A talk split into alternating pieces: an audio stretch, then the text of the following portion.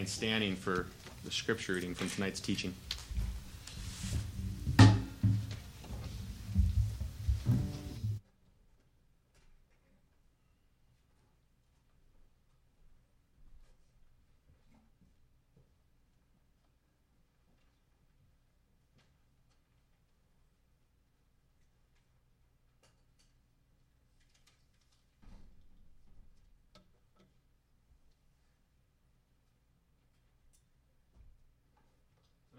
Reading comes from Hebrews chapter 12.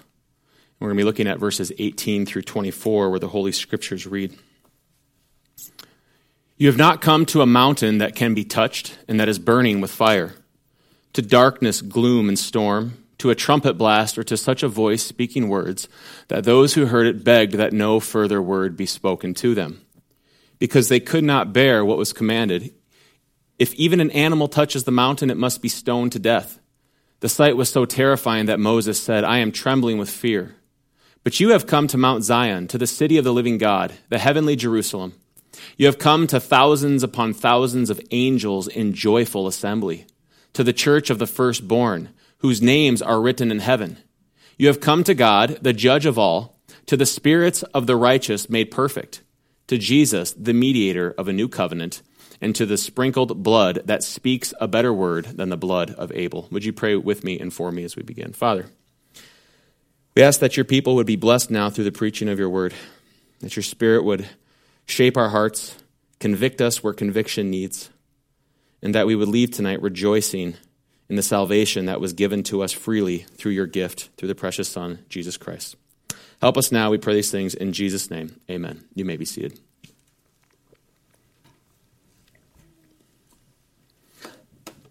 Out of all the holidays that we celebrate, Christmas is by far my favorite holiday. One of the things that I love about Christmas is all of the deep, rich, amazing imagery that goes along with it. From the evergreen tree, which is the Christmas tree, which symbolizes green all year round. Its leaves doesn't have leaves that fall off. It shows us a symbol of everlasting hope and life. We also have the Christmas color of red, which reminds us of the baby who was born so that he might die upon a tree. And then we also have the Christmas presents, which remind us of the gift that God gave us. And these are just a few of the many symbols that Christmas brings. But by far, one of the most powerful images that Christmas has for us has to be the lights. See, every year we celebrate Christmas on December 25th, which is not only the darkest time of the year, but as all of us are right now very freezingly and painfully aware of, the coldest time of the year, especially for us Minnesotans.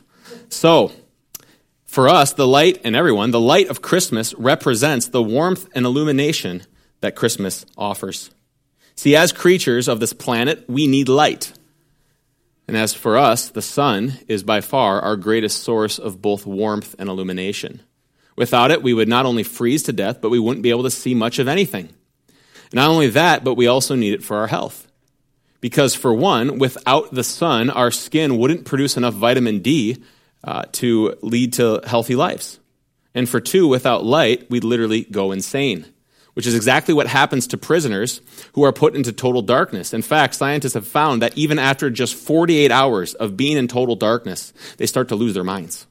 That's how much we need light. And all of this then helps us see why light is one of the main symbols of Christmas, because the truth is, just as physical light is absolutely necessary to our health and well being, so too is the spiritual light that lies at the center of the Christmas story.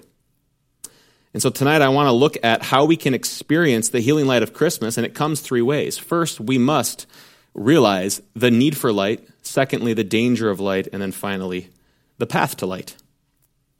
We live in a very dark place. And I'm not just talking outside. It's sure it's dark outside, but I'm talking about spiritual darkness.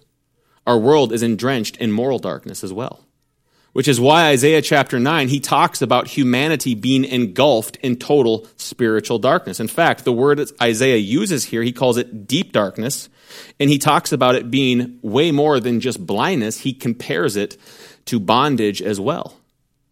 And it is this enslaving spiritual darkness that leads us to have all of the problems that we see in our world. This deep darkness is why our relationships are often more painful than they are joyous. It's why they're constantly falling apart and they take so much work to keep them together.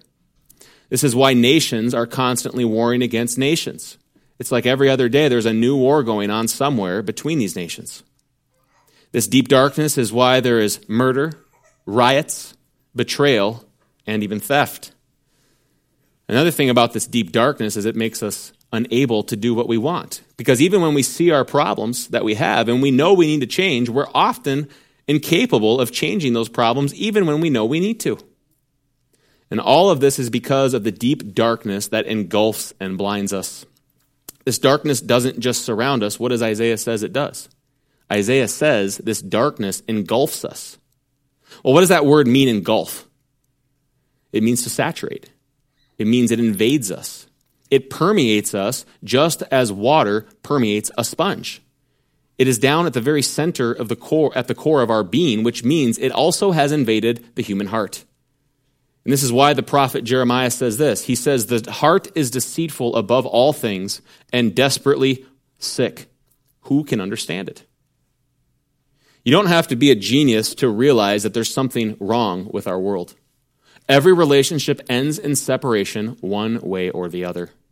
Every joy in this life turns to ash. And so we can aim for happiness. We can look to Christmas as being a source of having all of our dreams come true, family coming home, getting that perfect picture with the family around the Christmas tree, with everyone smiling, no one blinking, looking right at the camera. That's impossible, by the way. I have small kids.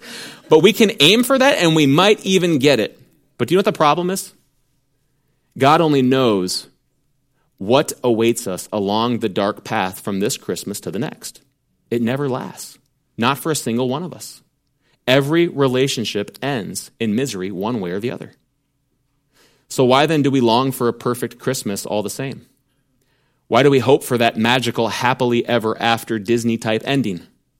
Well, deep down, it's because we know there's something terribly wrong with this world. We know that this is not how things are supposed to be. And we feel this way because, according to the Bible, it's not how things are supposed to be. And the reason things aren't how they are supposed to be is because we've been cut off from the source of spiritual light, which is who? God. God is the source of all light and goodness, and we've been cut off from Him. Why? Because we are sinners. Our sin separates us from God. See, in the garden, as Josh read from a little bit ago, when humanity rebelled against God and chose to sin, we were cast out of the garden and no longer allowed to dwell in the presence of God, where all goodness and light comes from. And consequently, ever since then, because of the curse we're under, this life is full of thorns and thistles, pain and suffering, illness and death. And this is because we've been cut off from the source of light and life. And deep down, no matter what we might claim otherwise, we all know this. We know something's wrong, and we know that we've been cast out of spiritual light. We know there's pain and suffering, and we desperately want to get back into the presence of goodness, of light. And yet, though we need the light because of the sin engulfed natures of our hearts, the light is no longer a source of comfort to us, but actually, the Bible tells us it's a source of great danger and dread. And so, if we are going to experience the healing light of Christmas, we need to come to recognize the danger of the light as well, along with our need for the light. See, all throughout the Bible, we find people who encounter the light, which we just said a minute ago, is God.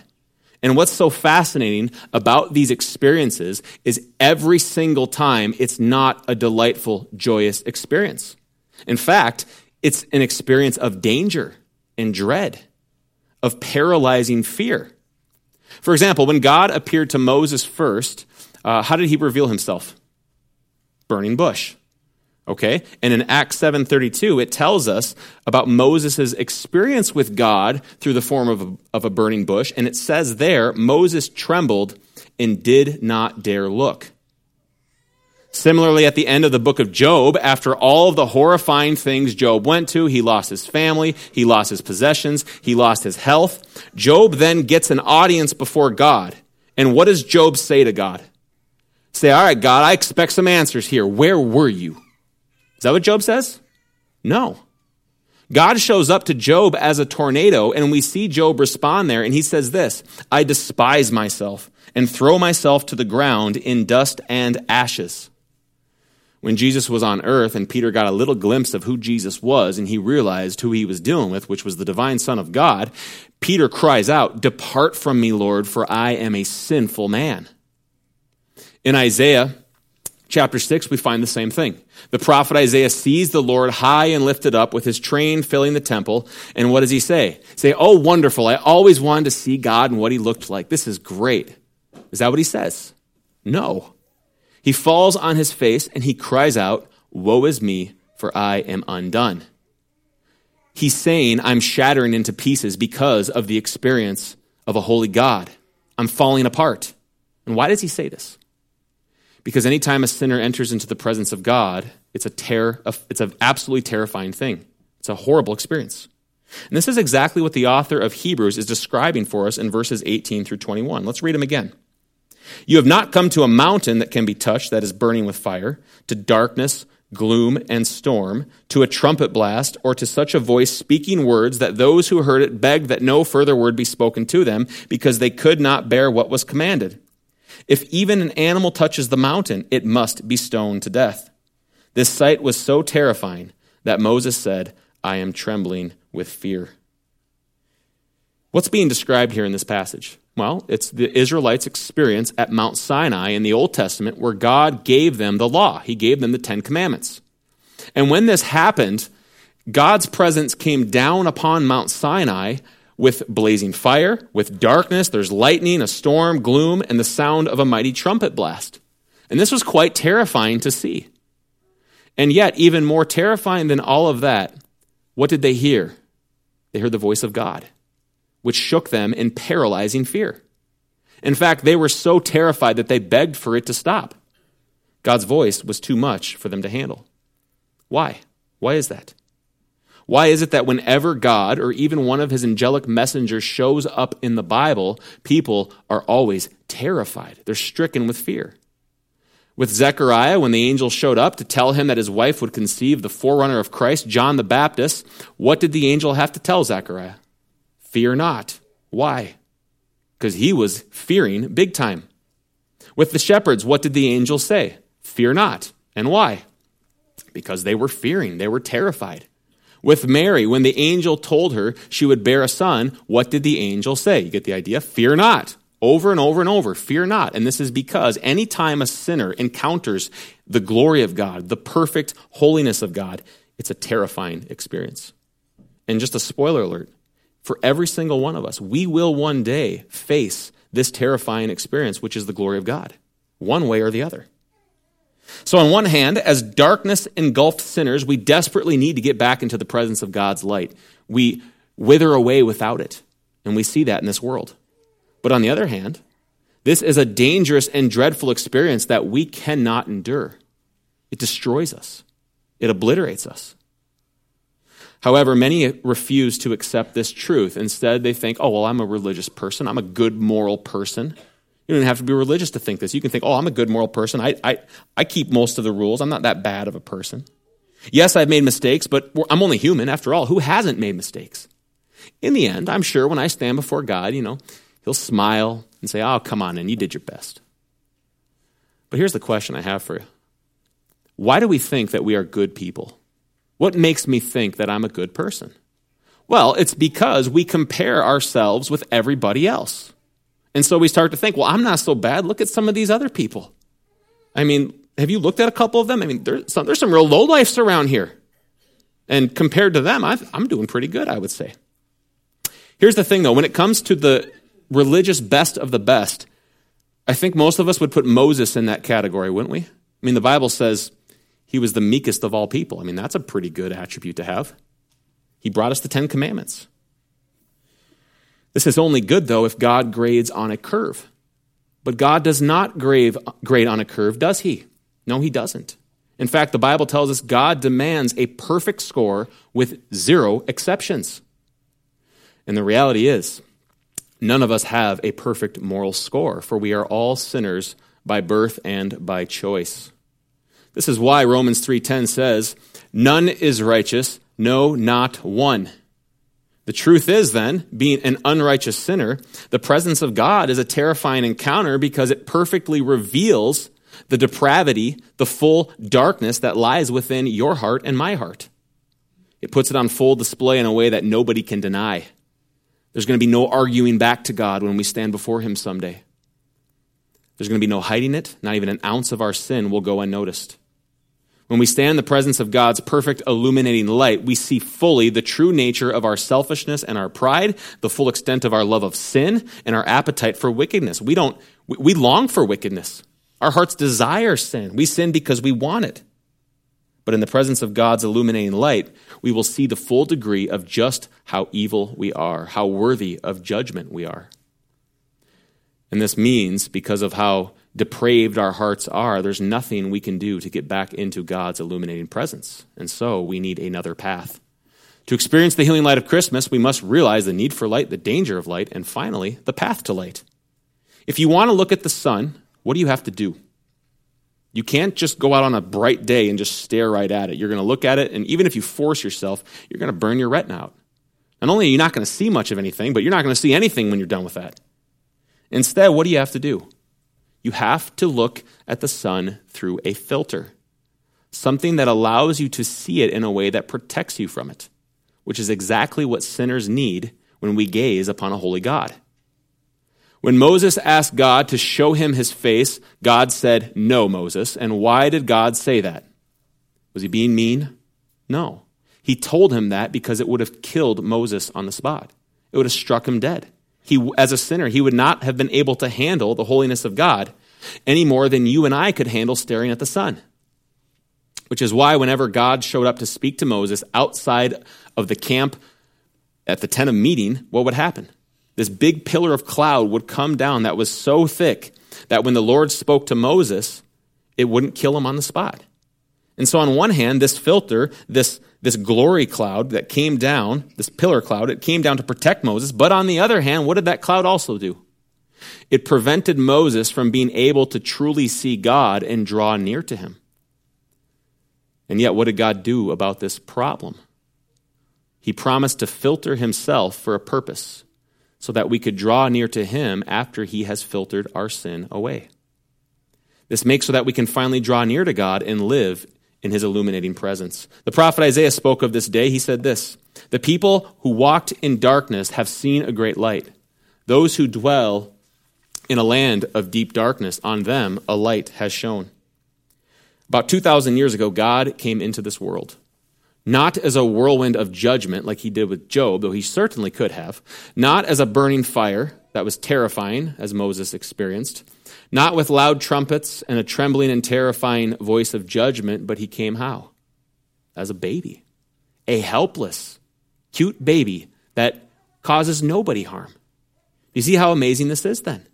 Think about this. When Philip asked Jesus to show him the Father, what did Jesus tell Philip? He said this in John 14 9 Whoever has seen me, Philip, has seen the Father.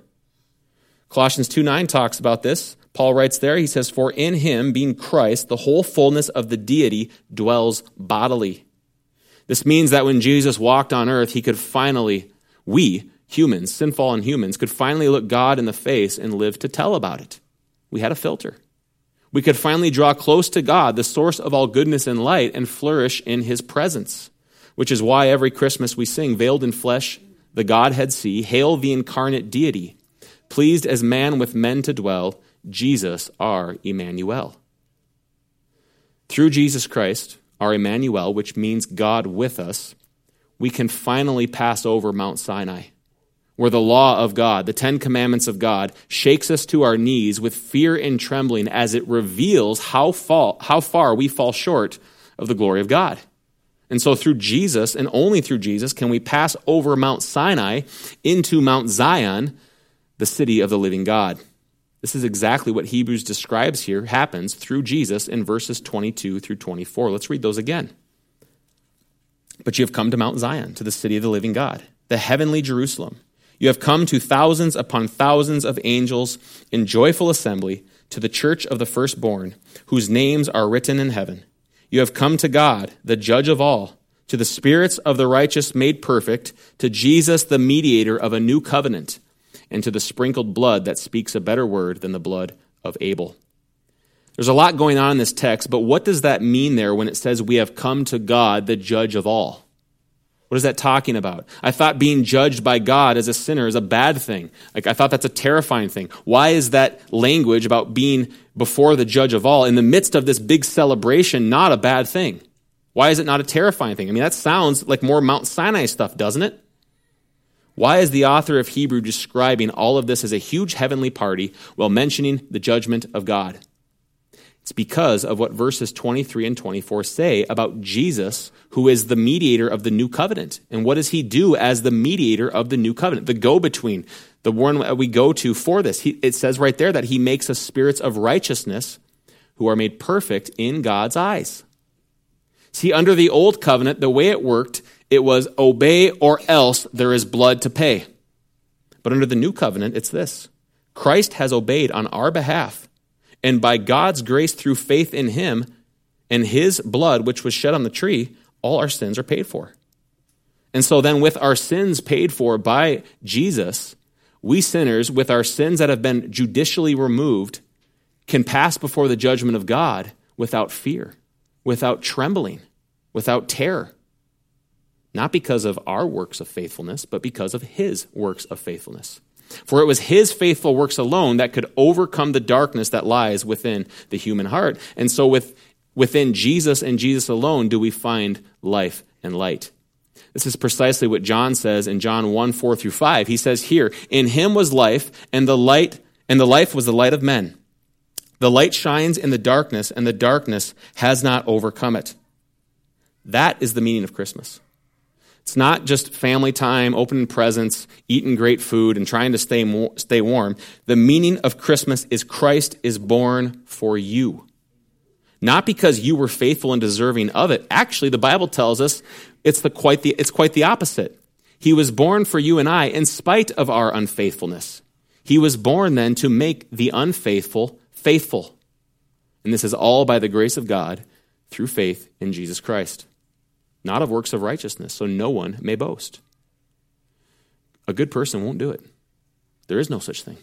We need the one good person, which is Jesus Christ, who lived the life you and I should have lived and died the death you and I deserved. And by trusting in him, that is imputed to us, it's given to us as a gift. And so this Christmas season, we hear the Christmas message, which is, Oh, come, all you unfaithful. Come, weak and unstable. Come, see what your God has done. For Christ is born for you. And so this Christmas season, we celebrate the birth of Christ, who was born to die so that we might live. But we also celebrate as well that the same Jesus who came roughly 2,000 years ago is coming very, very soon. And when he comes, he will finally and forever rid this world of the remaining darkness that permeates it. He will destroy it forever by casting it into hell, which is exactly where it needs to be. And so the only question that we have to answer is Has he removed the darkness within our hearts?